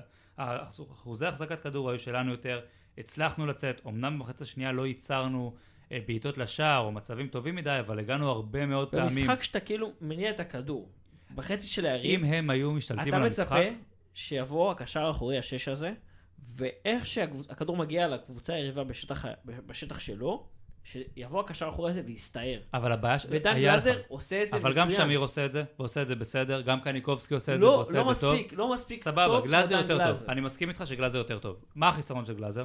התקפי, הוא לא התקפי. יפה, אתה חייב במשחק הזה, מה חסר לך במשחק הזה? הגנה או התקפה? בהגנה? גם וגם. לא, לא נכון, לא נכון, כי חטפנו גול אחד, והיה היה להם שני מצבים, או אולי שלושה, ממשחק אה, מתפתח, ממשחק אה, מסודר, והיה להם כל השאר, כל השאר הגיעו עם מצבים נייחים. ובשביל זה אתה לא צריך את גלאזר, כי הח- החזקנו מעמד והיינו מספיק טובים מול קבוצה מאוד טובה התקפית, גם בלי דן גלאזר, ואם היית מכניס דן גלאזר, בעיקר מה שהיית מאבד זה יכול להיות התקפיות. אבל תשים לב, היה להם המון המון התקפות מעבר, מסוכנות, ש... לא המון, לא נכון, לא המון. לא, תסתכל הם כמה, ניסו תספור לצאת, אותם. הם, נסו לצ... הם ניסו לצאת קדימה להתקפות מעבר, נתניה עושה את זה מצוין, גם אשדוד עושה את זה מצוין, אם אנחנו מסתכלים במשחק הבא. ובלטקסה, דוד זאדה, שמיר ואני וקניקובסקי חושב שדן עצרו את זה מספיק צריך טוב. לשחק מול אשדוד, בגלל במיוחד, במיוחד בגלל התקפות מעבר. במיוחד מהחילוצי כדור בשטח היריב, וביציאה נראה קדימה. עוד מחליף שאנחנו רוצים? נדבר רגע אה, על קובאס, רק אני אתן כמה מספרים, ואז כבר עברנו לאשדוד, אז נדבר על אשדוד. אבל אה, קובאס נכנס ושוב, היה מעורב, עושה דריבלים טובים, נכנס למאבקים. אה, היה לו שמונה דריבלים, שזה הרבה מאוד במעט מאוד דקות. 17 מאבקים, הוא גם נכנס להרבה מאבקים, שוב, דריבל זה גם מאבק, חלק מהמאבקים שלו זה התקפיים. אה, מסירת מפתח אחת, שתי קרוסים, אה, ב-50%, הקרוס השני שלו, אם שמתם לב, ברגל ימין, הרגל החלשה שלו, שלושה שחקנים יכלו לשים מזה גול, בסוף זה הגיע לקניקובסקי שהוריד את הגוף נהדר, אבל לא, לא ייצר, בסוף לפעמים עדיף לעצור את הכדור שנייה ו- ולשים את זה כן, זה הייתה, יותר, כאילו, זה היה בסוף שם. כדור שהגיע אליו, כאילו, תעצור רגע. תעביר ל... לא, תשאר. רגל ימין ו- ותסיים את זה, אבל שוב, קובאס מסוכן, הוא עולה טוב מהספסל, שדיברנו על זה, אולי הוא לא יכול לעלות מהספסל, הוא כן יכול לעלות מהספסל, הוא נותן את המצבים שלו ואת המספרים גם מהספסל. אני מאוד מרוצה מקובאס, לדעתי צריך לשחרר את הקטע הזה של להחליף אותו וללמוד איך להשתמש בו נכון. שאלה, אתה חושב שזה השחקן, בוא נגיד ככה, בגלל שיש את המגבלה של חמישה, זר, אה, חמישה זרים על המגרש, אתה חושב שהוא אז צריך להיות הזר השישי? כי אתה אתה צריך אומר, להיות הזר הרביעי, השלישי. אני חושב שהוא להיות הזר צריך להיות בהרכב? שמשחק. כי כן, אתה מדבר על זה שכאילו הוא עולה, מחליף ומשנה משחק, ו... אני חושב שצריך להיות בהרכב. אני חושב שצריך להיות בהרכב כל משחק 90 דקות, הוא וגררו, עד שיצא מזה משהו כי טוב. אני חושב שצריך את הזר השישי, כאילו, את השחקן המשנה משחק הזה. את השחקן הזה שאתה יכול להעלות אותו, הייתי מחליף את גררו לפני, הרבה לפני שהייתי מחליף את קובאס. לא משנה, אבל בוא נדבר. על אחרים. את הרננדז היית מחליף קודם, את אה, ג'רלדש היית ברור. מחליף לא, אבל אנחנו קודם. מדברים רגע על על היה- החלק לא, ה- כי אתה מדבר על. ההתקפי. אני אומר, יש עוד הרבה שחקנים. לא, אתה מדבר פה על אין ספק. שתי הזרים הכי טובים שלנו, שלושת הזרים הכי טובים שלנו זה גררו, פריצה וקובאס. וקובאס כרגע. ברור. כי סבורית פצוע ולא פתח היה את העונה, נכון. אבל זה ארבעת הזרים שאתה אומר הם בנקר. השתיים האחרים זה כאילו מה שאתה אומר. טוב.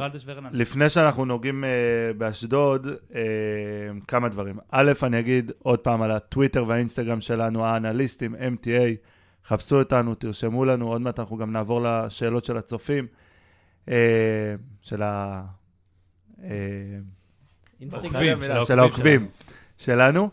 Uh, ולפני שאנחנו נוגעים באשדוד, uh, חשוב לנו לומר שפודקאסט האנליסטים גאה במאבק של אחים לסמל, שעשו מאבק צודק למען הכרטיסים. Uh, זה לא הגיוני שג'קי יבקש 110 שקלים לכרטיס באיצטדיון כמו הי"א, וכחלק מהמאבק של אחים לסמל, גם במחירי כרטיסים וגם הם מפתחים המון יוזמות של אוהדים, הם החרימו את המשחק, הם הודיעו על החרמת המשחק, בעקבות זה ג'קי הוריד את המחירים, וכרטיסים יימכרו ב-60 שקלים. עם עמלה. זה 71. נכון. צריך להגיד את זה, לאן אה, לוקחים אה, כל פעם 11 שקלים עמלה? בין 11 ל-15? שזה כבר לא בידי הקבוצות, די, יפה מאוד שקמים ועושים משהו. חד משמעית. Uh, טוב, בואו ניגע באשדוד. מצפה לנו שם uh, משחק באיצטדיון שלא תמיד, uh, מה זה לא תמיד? בצדדים קשה. אף פעם לא מהיר לנו. אף פעם לא. מאיר לנו פנים. Uh, הודחנו שם בגביע, uh, היה לנו שם כמה uh, כמה משחקים לא פשוטים, למרות. ששנה שעברה, שנה ש... לא, לפני... שנה שעברה כן, ברבע כן. גמר גביע. נכון. אה, דור פרץ שם השחיל את הכדור הזה מתחת לחומה ונכנס. אה, נקווה ורץ שעד לחגוג. שנגיע למשחק, חצי מהקבוצה שלהם אה, תתפזר ברחבי הליגה. השחקנים שלהם הכי מבוקשים לדעתי בחלון הזה, לא? אה, בוא, לא נראה לי שג'קי ישחרר כל כך בקלות, גם כן יסאייב, ולא ב- ולא במעט כסף. נכון. אה, אז... גם אה, כנען. את כולם אנחנו רוצים אגב. אה, אולי כמו שהוא הוריד את המחירי סייף, כרטיסים, אולי הוא הוריד את המחירים שום של סיכוי. השחקנים. קני סייף, יש דיבור עליו גם אה, חיפה. שחיפה רוצה אותו. אה, אבל בוא נדבר קצת על המערך קני של סייף, אשדוד. דרך אגב, הוא מושל מאנדרלכט. נכון. אנדרלכט, כן. כן. אנדרלכט. בואו נדבר קצת על המערך של אשדוד ואיך זה... אה, אה, בעיקרון במשחק האחרון דווקא הם שיחקו 4-3-3. בדרך- אני מאמין שהם ישחקו עם אה, שלושה בלמים, כמו שהם אוהבים, עם... אה, הב- זסנו וסייף באגפים. כן, והבלם הסרבי, סרבי? סווטקוביץ'. ס- סווט, כל פעם אני מצליח להגיד את השם, סווטקוביץ'. אל תאתגר אותי, אני כל פעם מברר השם שלו. וגיל כהן, ואני מאוד אוהב את המרכז קישור שלהם. את פירס אבואקי, את חמודי כנען. יש שם שחקן צעיר בשם עוז בילו, שמשחק עם ספרה, עם 99. הוא כבר לא כזה צעיר. אפשר יש לו. כמה שנים טובות בליגה. אה, כן, ו- והם קבוצה מצוינת. אה, אני לא יודע איך אנבל שמעון יכין את המשחק הזה. הוא מפתיע, אגב, מאמן שמשנה, הוא משנה, הוא מעלה פעם, פעם 4-3-3, פעם 5-3-2. אה, בכללי אשדוד זו. קבוצה שעושה חיים קשים לא רק למכבי, אלא לכל הגדולות לכל ולכל הגדולות. קבוצה. ודווקא במשחק האחרון נגד סכנין יצא שראיתי את, ה... את רוב המשחק, אל תשאלו אותי למה. אה, והם היו פשוט חושך כל המשחק, עד שהגיע יעקב בריאון, ונתן שם על המדוניאנין, ושם שם גול ענק. באמת, דרך אגב, ענק. יעקב בריאון הוא עולה לרוב כמחליף. נכון. אה, מכל העונה הזאת, אני זוכר שהוא עולה כמחליף. אה, מזכיר לכם בסיבוב הקודם, איך הם ניצחו אותנו שם עם האדום של, אה, של יני. יני. שזה חתם את. עידן ו- את עידן ון לואן. זה עד היום הצחוקים שלנו בחבר'ה, כי אחרי האדום הזה, יני ניגש לשופט והרים את הרגל, I do like this, עשיתי לה ככה, ורק עשיתי ככה עם הרגל לא קדימה והרגל למטה, והוא הסביר לו, ואז פיתחנו את זה לדברים אחרים. בדיוק, אה, אבל אני באמת חושב ש... תשמע, זה עוד שזה- קבוצה. רק שנייה, שזה אה, מאוד בעייתי, כי אחרי התיקו בנתניה, יהיה לחץ מאוד גדול על קרסטייץ' לנצח את המשחק הזה, וכמו שאמרנו, זה לא משחק אתה פשוט. חושב שהוא ישנה מערך? אתה חושב שהוא ישחק עם שלושה בלמים? אי אפשר לדעת מה... לדעתי, מה מבחינת כשירויות. שלפי מה שאתה אומר גם אתה, יש פה המון, תראה, המשחק הזה מול אשדוד הוא משחק מאוד דומה, אבל שונה כמובן, מהמשחק של נתניה. קבוצה איכותית, עם יכולות תקפיות מצוינות, שמשחקת כדורגל פתוח. גם המגרש. עצמו, זוועת עולם. נכון, מגרש קשה. זה רק לא- היום מאושר, לא הבעיה כן? רק היום מאושר... אה, הדשא הולך להיות במצב... אה, בכל מקרה, קבוצה שוב התקפית, שזה טוב לנו מצד אחד, כי זה מייצר לנו פתחים. צריך לראות אם ההגנה שלנו, באיזה יום ההגנה שלנו תבוא, אה, ג'רלדה שבאיזה אה, יום הוא יבוא, ואיזה טעויות דניאל פרץ או כל נחמיאס יעשו, אבל אנחנו לדעתי, שוב, כמו שאני אומר תמיד, אנחנו צריכים להבין שאנחנו נחטוף גולים ברוב המשחקים, אנחנו צריכים לשים יותר, וזה יותר קל נגד קבוצה שמשחקת פתוח, ולכן זה משחק שאמור להיות לנו יותר קל ולא יותר הייתה, קשה. זו הייתה צורת מחשבה של סוזה. אני יודע שאני אספוג, אבל אני אשים יותר. יותר. אז אני חושב שאנחנו צריכים להיות באותו state of mind, ופה השאלה באמת הגדולה מאוד, זה איך קרסטייץ' יפתח. הוא כן מבלבל אותנו, הוא כל הזמן מנסה, הוא כל הזמן מחפש את הפתרונות שלו. יש הרבה זמן, היה, יש הרבה זמן בין נתניה לבין אשדוד. צריך לראות מה יהיה גם, הסגל לא, הקשיר שלו. גם אסור לשכוח ששבוע הבא יש אה, אשדוד, ואז משחק גביע נגד... אה, קביליו שבת, יפו. רביעי, שבת. ואז שבת אני נגד חושב קריית שהוא חי שמונה. ממשחק למשחק, אני לא חושב שהוא שומר כלים למשחקים הבאים, ראינו את זה, איך הוא אה, גומר שחקנים גם אה, דק לפעמים. אני חושב שזה משחק ראשון אחרי הרבה זמן, שיש לו קשירה את השלישייה אלמוג, חוזז, גררו. לא הייתי פוסל מצב שהוא עולה ב-3-4-3. אני אוהב את זה ומקווה שיעשה את זה. גם אם הוא לא יעלה איתם, אני מאוד מקווה שנראה את גררו חוזר להיות חלוץ מרכזי, הוא מסוכן שם. גם באגף אני מאוד אוהב את גררו. אה, אני קצת רוצה להאמין שהוא יעלה עם, אה, יעשה 4-3-3 של קובאס, גררו וקניקובסקי. זה לא יקרה כי עושים את חוזז. עכשיו השאלה היא, במקום, במקום. במקום קובאס. אז מאוד מאוד שאלה גדולה איך הוא יעלה, אבל אני חושב שוב שיש לנו את הכלים לעשות את המשחק הזה משחק אה, יותר קל בשבילנו, כי אנחנו יכולים לשים הרבה גולים.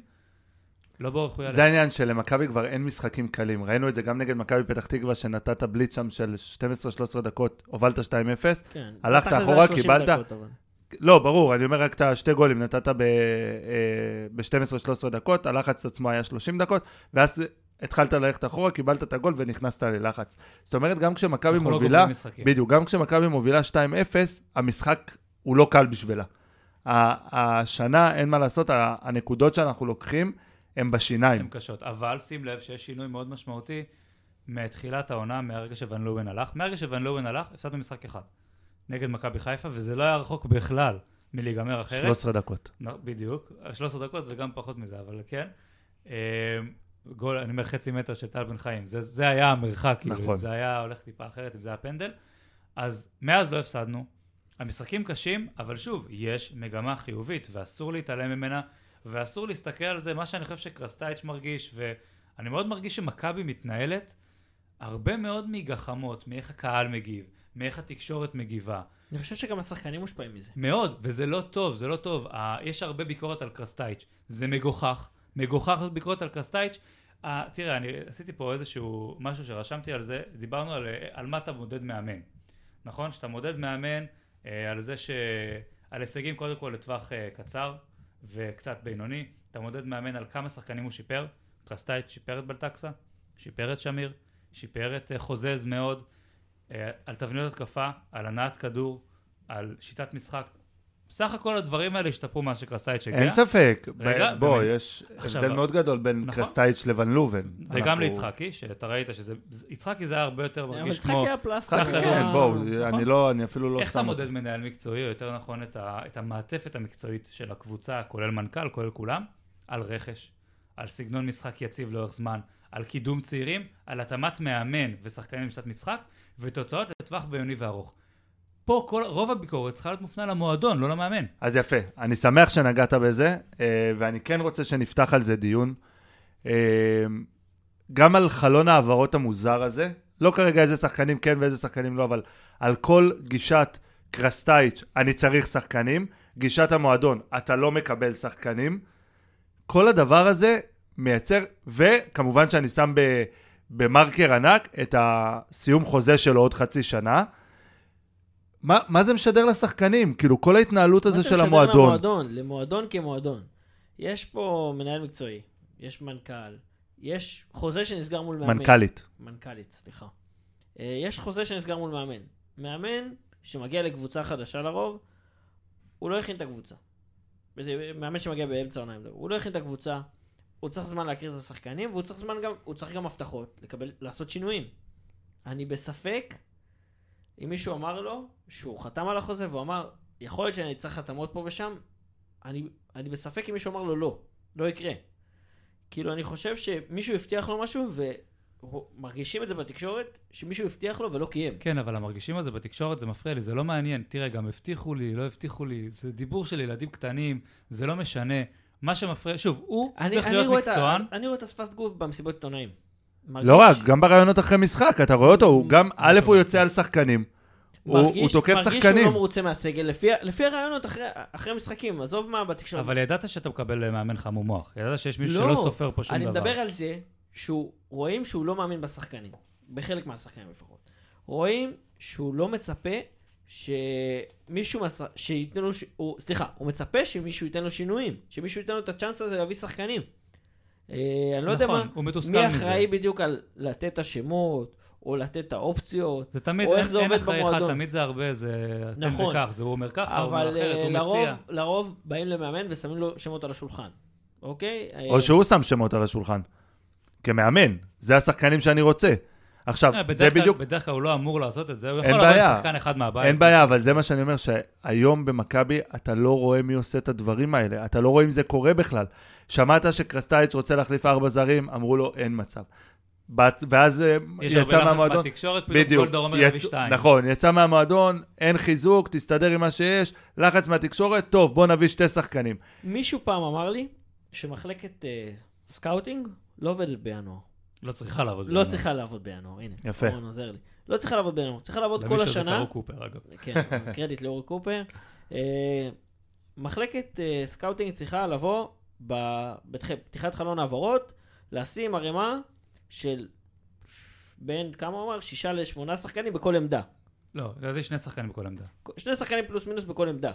ולבוא למאמן להגיד לו, הנה, זה מה שיש לנו, זה מה שבדקנו. זה השחקנים שבדקנו, זה השחקנים שעקבנו אחריהם במשך חצי עונה. אם השחקנים האלה לא שיחקו, כן שיחקו.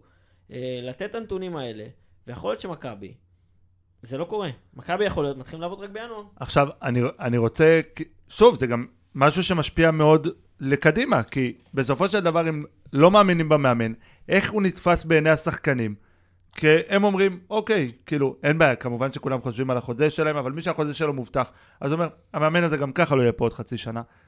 אין לי יותר מדי מה אבל זה פה בא התפקיד של מנהל מקצועי. בדיוק, של, שהוא לא מורגש. עכשיו, אני רוצה רגע לחזור לתקופה של ג'ורדי, אני רוצה לראות את השחקן שהיה מצוטט באיזה אתר, מדליף משהו מחדר הלבשה. אני עשיתי חיפוש בגוגל על הנושא הזה, ובתחילת עידן ג'ורדי קרויף, או באמצע העידן, אה, מה זה, באמצע העונה הראשונה, אה, השחקנים הוחתמו על זה שברגע שיש בתקשורת אה, הדלפה. הדלפה, יש קנס קולקטיבי. יש קנס לכל הקבוצה.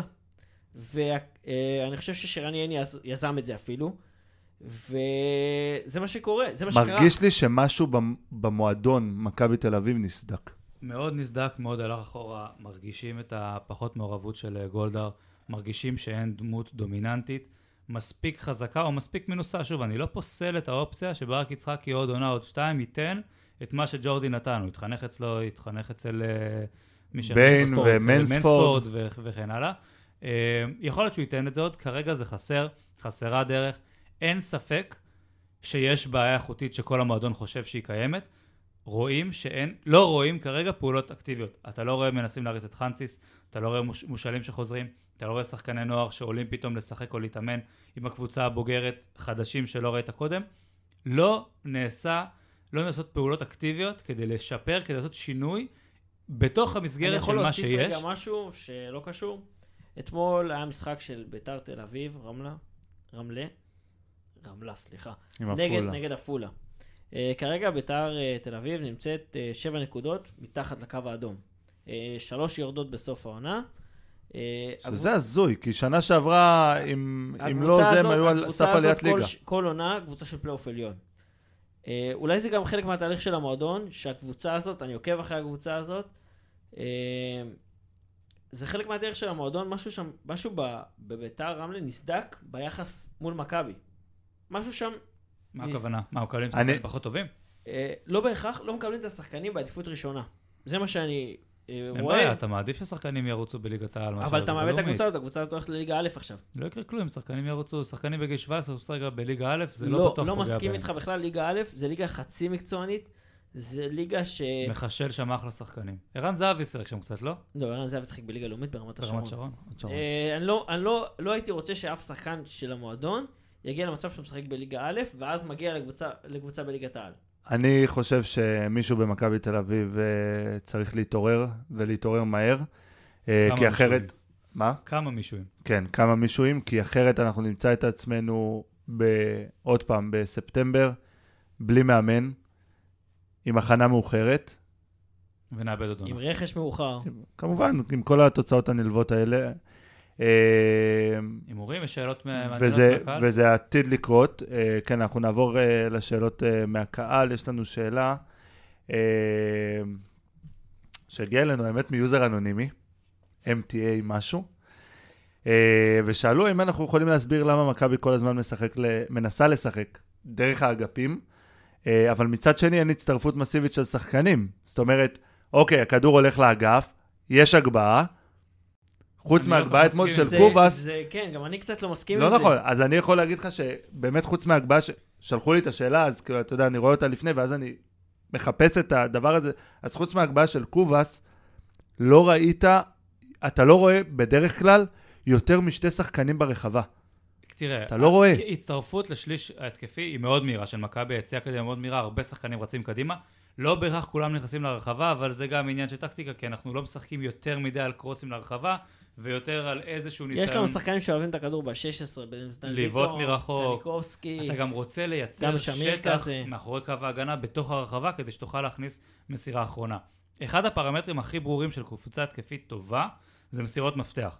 אז תיקחו, עשיתי אז, הסתכלתי, הסתכלתי על מכבי חיפה מול מכבי תל אביב, בכל החמש, שש, שבע עונות האחרונות, שלושת הקבוצות במקומות הראשונים, זה היה שלושת הקבוצות עם הכי הרבה מסירות מפתח, מוצלחות, ומסירות מפתח בכלל, וכמעט תמיד האלופה הייתה הקבוצה עם הכי הרבה מסירות מפתח. מה זה העונה? סתם? בשביל ה- מה זה עד עכשיו? מכבי חיפה. מכבי חיפה חד משמעית כן? ראשונה, הפועל באר שבע. מכבי חיפה. לדעתי הולכים לשבור איזשהו... לא יודע, שיא אני- כאילו חושב על רמסי ספורי, שכמו קווטרבק תמיד שולח מסירות קדימה. זה. עדיין קורה, מכבי חיפה והפועל באר שבע ראשונים, אנחנו לדעתי רביעים, אני לא זוכר אם לפנינו זה... אני לא זוכר נתניה, אשדוד, אני לא זוכר מי לפנינו. זה מראה לך את המצב של המועדון, נכון, אבל זה מראה אבל לך. בכל מקרה זה עובד, וזה מה שנראה שמכבי כן, הרעיון התקציב של קרסטייץ' זה אל תרוצו קדימה מדי, או תחכו שנייה רק שיהיה קרוס, וגם זה לא בדיוק השיטת משחק שלנו באמת, אבל... זה היה מאוד הסיבה- נכון לפ- לפטריק. וואו, נכון מאוד. פטריק היה כל פטריק הזמן היה כל הזמן בקרוסים, כדור. נכון, בגלל זה כש- פריצה בקבוצה, בגלל זה הוא שם בקבוצה. שמיר, נכון. בדיוק, ו- וכשפטריק היה עושה את זה, אז באמת לא היה לך, חוץ מפריצה או או סמה שהיה משחק, אף אחד ברחבה. כי בוא, קניקובסקי הוא לא שחקן שאתה מרים לו לא שחקן הרחבה, לנגיחה. ולא עוד הרבה אחרים לא, אבל... ביטון, זה לא שחקנים שאתה מרים להם לנגיחות. עכשיו זה העניין לגבי ההצטרפות. אני חושב שיש הצטרפות, לא תמיד היא מספיק טובה, אבל מכבי יוצאת מאוד מהר קדימה. אה, לא כולם נכנסים לרחבה ויש הצטרפות טובה. הסיבה שאנחנו הולכים דרך האגפים, כי זה הדרך הנכונה ללכת. בחלק ההגנתי של המגרש... דרך האגף. דרך ה... אה, לא, לא. דרך האגף שמאל. שחוזז משחק, הולכים דרכו. כן, כשחוזז משחק. קל. נתניה, אבל אתה צודק, לרוב זה דרך דוד זאדה יותר קל לצאת, כי הוא גם מוציא את הכדור קדימה, שקנדיל משחק, הרבה בגלל זה קנדיל משחק ולא ג'רלדש, אז כן יוצאים דרך אגף ימין. בכל מקרה, כשהכדור בחצי מגרש שלך, אתה רוצה את הכדורים באגפים, כי זה פחות מסוכן. כשאתה עובר להתקפה, אתה רוצה כדור באמצע, כי זה יותר מסוכן. זה לדעתי הסיבה העיקרית שגם החשיבה שיצאת דרך האגפים. דבר שני, זה יותר נוח לנו. אתה רואה שאנחנו עושים את זה יותר טוב, רצים על הקו, נותנים לשחקני אה, קו שאמורים יותר איכותיים. זו הסיבה שאנחנו עושים את זה לדעתי. טוב, אה, יום שבת, אשדוד, הי"א, חמש מה זה מקווה וחצי, שלא ירד גשם? אלפיס בדרך, ככה קוראים לסופה, לא? אלפיס? כן, כזה. אלפי. אלפיס, היא בדרך. אה, את אתונה היא צבע בלבן, בוא נקווה שלאשדוד היא לא תגיע. אתונה או מיקונוס? גם וגם, זה סיים. אה, חמש וחצי, יום שבת, אצטדיון הי"א, ספיר תוצאה. אני פגעתי שבוע שעבר, לא ציינת את זה, חבל. סליחה. סתם, סתם. מזל טוב לספיר שתפסת אה, בול 2-2. אה, לא, בול, אה, כן, בול ראשון, אחרי שבוע שעבר אה, פרק נפילה בדקה 90. פרק הבא צריך כבר להגיד כמה נקודות יש לכל אחד. נכון. אתה עם שתיים, אני עם אחד, לא כזה... ואבי, אבי. גם גלוזמן עם אחד, אבל נכון. אנחנו נחזור לזה. אמ, אני שונא את האיצטדיון הזה, סליחה שאני אומר את זה. אמ, אני מריח פה משהו לא טוב. כן, אני באתי להגיד 2-1 להם, אבל אני אלך על 1-1. לך עם מה שאתה מאמין, ספיר. 1-1. קשה לי מאוד להאמין שיהיה כל כך מעט שערים במשחק הזה. אני תמיד חושב שבמשחקים שלנו יהיה הרבה גולים. אה, אני אומר שאנחנו לא חוטפים הפעם ו-2-0. וואו, לא חוטפים. אני לא רואה אותנו אני לא מקבל חוטפים. שלוש נקודות? מקבוצה אתה כזאת. מקבל שלוש נקודות, אי ספיגה זה שלוש נקודות. תשלש לו. אה, זה צריך לעבור את איש- את האישור של אבי. אני רק אה, מחליף פה היום. אני הולך על 2-1 מכבי. 2-1 סולידי כזה. אנחנו נספוג, כי אין ברירה. אה, טוב, חברים, מחליף נראה לי. ל-3-1. שכנעת אותי. החלפת ל-3-1? שלוש אחד. וואו, וואו, יפה. הוא מתחרט. ראית? אה, טוב, חברים, הגענו לסוף. עצוב, עד הפרק הבא. פרק הבא, פרק מספר 10. הולך להיות גם כיף. אנחנו נקליט אותו בשבוע הבא, במלדיבים. הלוואי. אתה, אתה נוסע, נכון? אני לא במלדיבים, אני בצרפת, כן. פצצה. אנחנו נהיה פה בארץ, נעלה אותך בזום, בטלפון, נקנא לך קצת. אה, טוב, חברים, אורן שניידר, ספיר עומר, אני הייתי גל בן ג'ויה, נמסור הרבה איחולי החלמה מהירה לאבי גלוזמן, ויאללה מכבי. יאללה מכבי.